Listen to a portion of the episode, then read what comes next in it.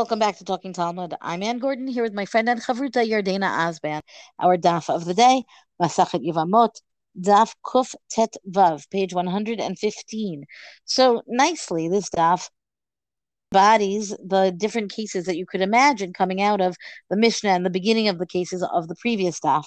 Namely, you know, why would this woman who comes again, she's traveled to Medinat Hayam, she's gone overseas with her husband. She comes back, she says, My husband died. And then the circumstances that are both between the couple and also the backdrop in the world make a difference as to whether she's going to be believed or to what extent, you know, there needs to be, I don't know what, external verification, that kind of thing. So this daf goes through different cases of exploring you know under what circumstances might she be let's say for example lying or might she be mistaken and so on so that's the basic um, context and then we've got a, a long series of of tashmas come in here like you know different proofs from different braitot to to support this question you know again um what backing up the different ideas of the different members of Chazal about this particular kind of scenario as a as a like as a template. Um, so one of these stories, and I'm on I'm at Aleph, not very far down. How gavra de beshilhi hilule itli nura be genane. So we're in Aram, right? That tells us, you know, certainly gives us the time period of the Amoraim and so on. We have this story. There's a man who got married, and then at the end of the wedding, a fire broke out, and it broke out in that room where the bride and groom were supposed to be. They're there. They're they're there. Maybe even during the ceremony, something.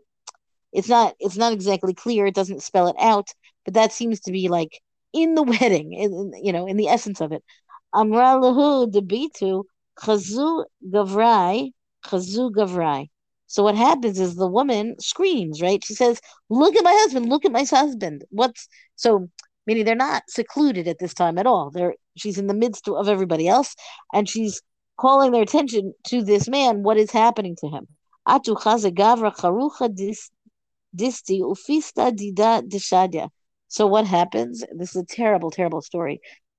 It with that, right? They they go, they come to see what's going on, and that's why I say, well, maybe they were in seclusion, and now she comes out to get everybody to come to see where they were. So again, it's not entirely clear to me where the fire is impacting the people directly, except for now she's bringing them to witness and say, you know, here's my husband.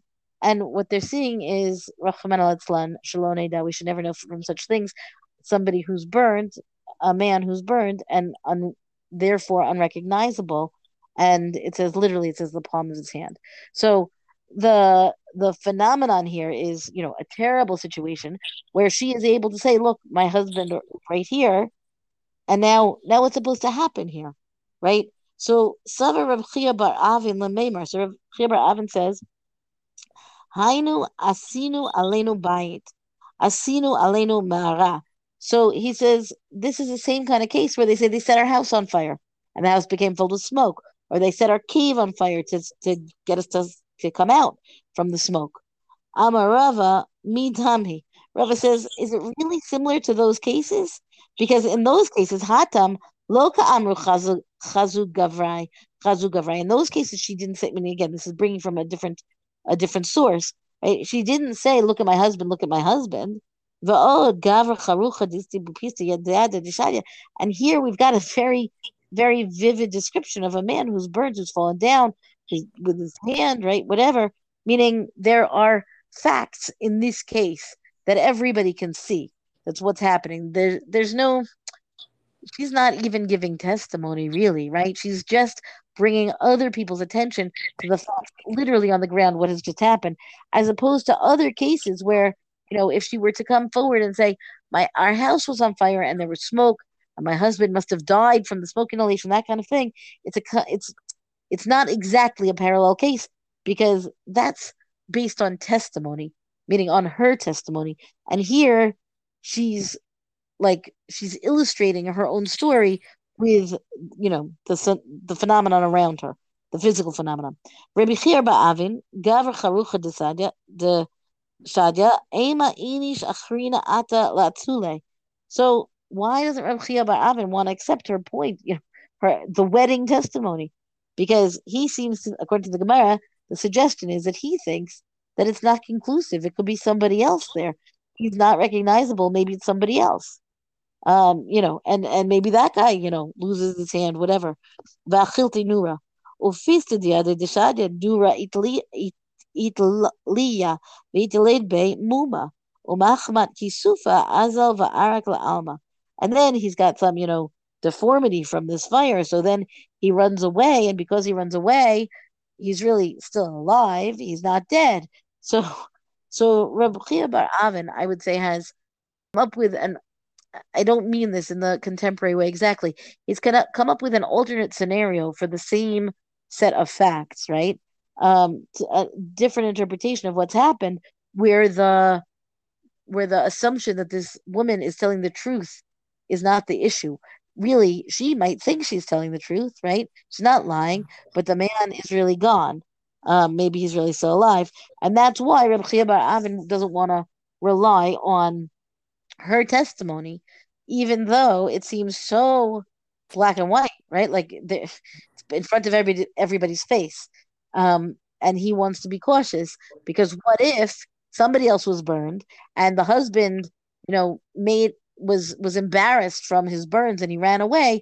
He's gone. The other guy who is dead is not the real husband but the real husband is you know because he's not dead the this woman is not a widow and she's somebody else according to Rabbi Chia Bar Avin's caution right the likelihood presumably is really her story her version of event of the event um okay Yardena over to you yeah, I mean, I think of all the examples. This one to me was, you know, the one you read is the sort of the most interesting in the sense of like she's in the room with somebody where the fire start, and yet, and yet maybe there's a possibility for some doubt there. So I think that's really interesting. Um, but I'm going to read something later on in Amud Bet, which shows this is not just a question about marriage; it's really just a question about testimony in general. And so the Gemara moves on to a totally different type of topic. So a man leaves sesame plants with his friends. Amarle, havli shum shemai. Right? And then he goes back to his friend. He says, Give me the sesame plants. Amarle shaklatinu. And he said, You already took them from me. I gave them back to you already. But they were, you know, and the owner basically goes back and says, No, this is how much I gave you uba right uba chavita ramin, and you put it in this barrel. And he's basically saying to the person who watched the plants, go check the barrel and make sure that they're really not there, right? And so the person who supposedly watches plants says, you took your sesame plants, and those in the barrels are other ones. So this case comes, you know, before Chazal, and Rav Chisda says, shnei chachamim. This is like having two Talmidei Chachamim, Vela Amrinan, right? And they drown. Basically, we're talking about their the cases that they basically drown, and we have to use different marks to identify them. In other words, how are we going to know whose plant is really in the barrel? We have to have a way of identifying them, right? Vela Amrinan, we we do not say in this case Hanach Azlu Alma, Vahani Nino. Those men went elsewhere in the world, and these men who came up are different people. In other words, what he's saying is we can rely on some type of distinguishing mark of this sesame plant that's given by the owner. And there's no reason to think the sesame plants are different ones. So if the owner can provide a distinguishing, uh, you know, marker, we're going to believe him. Amarli, Ravis or Ravis says to Rafisa, me dummy, are they really, is this really comparable? Basically, can we compare plants to people? Hatam kam kam simanim. Here, right? Uh, sorry, you know, here in the case of the sesame plants, right? Ha, sorry, there, you know, sorry, uh, there, there, uh, you know, cases of identifying victims. Right? And there we're talking about marks of sesame, my simene islay, right? How would you be able to identify it? What kind of marks could you have for a plant?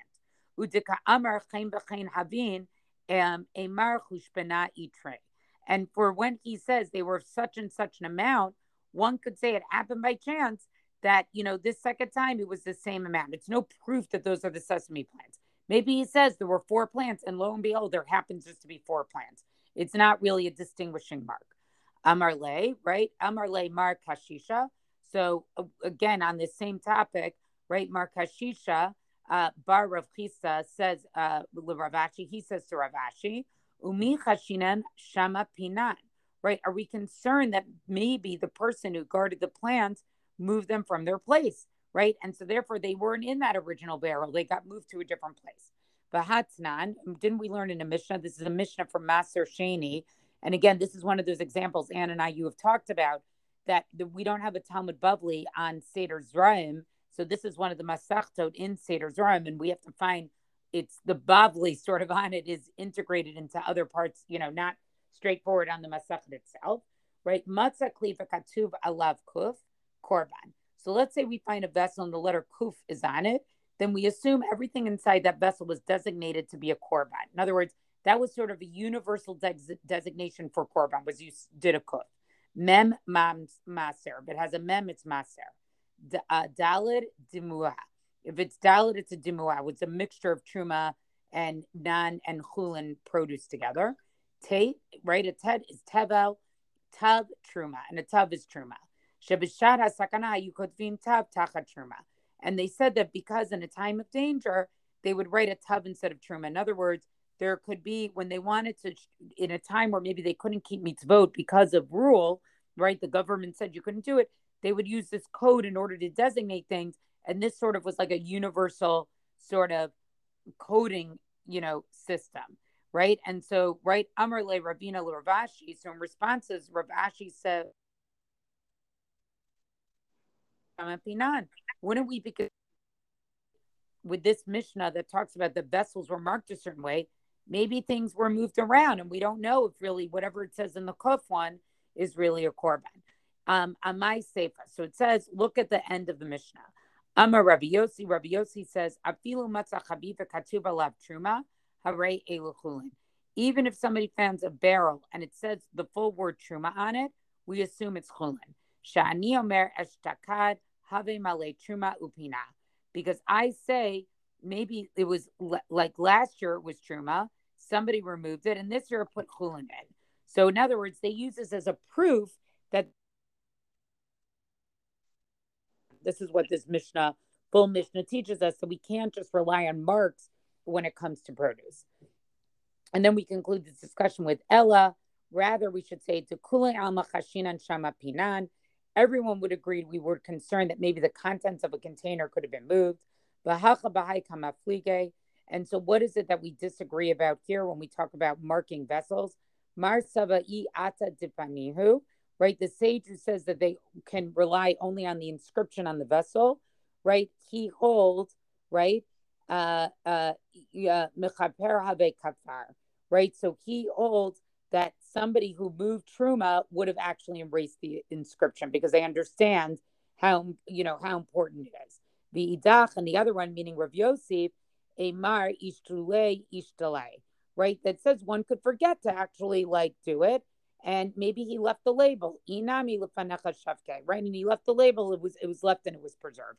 So I, I, I think what's interesting about this passage is, is that it shows us that these issues of testimony are not just about marriage, but they're about anything where we need to identify something and how do we substantiate claims. And I think what we see here is sort of the judicial process that Chazal used to try to tease things out based on sort of what's common human nature, how do people speak, and based on that understanding, that's how they decide whether or not a testimony or the assumption that something would be moved without it being properly marked. You know, what are the assumptions that we need uh, in order to, uh, you know, decide what a case, what the verdict of a case should actually be? Yeah, I love this. Meaning, I think this is that bringing together of the law and the real life experience and the common sense and putting it all together in a package that, under, you know, the best of conditions anyway. I know it doesn't always happen, but it should really kind of always be the right the right decision, the the just decision. And you know the the components are there for that. And as you said it's not just in a case of a couple that goes to Medinat Hayam, right? There are many many times that a person's reliability or verifiability are at stake. Yeah it, it's you know and i again like you said this is real life and it's just it's very interesting to see all of these cases. I mean to me you know, it, it, it's going through a court docket, right? It's looking at what their decisions were and and how did they get to it, and and to see where they disagreed with each other and what their line of reasoning was. Well, that's our DAF discussion for the day. Rank us, review us on all major podcasts. Thank you to Rabbanit Michelle Farber for hosting us on the Hadran website. Let us know what you thought about this DAF on our Talking Talmud Facebook page. And until tomorrow, go and learn.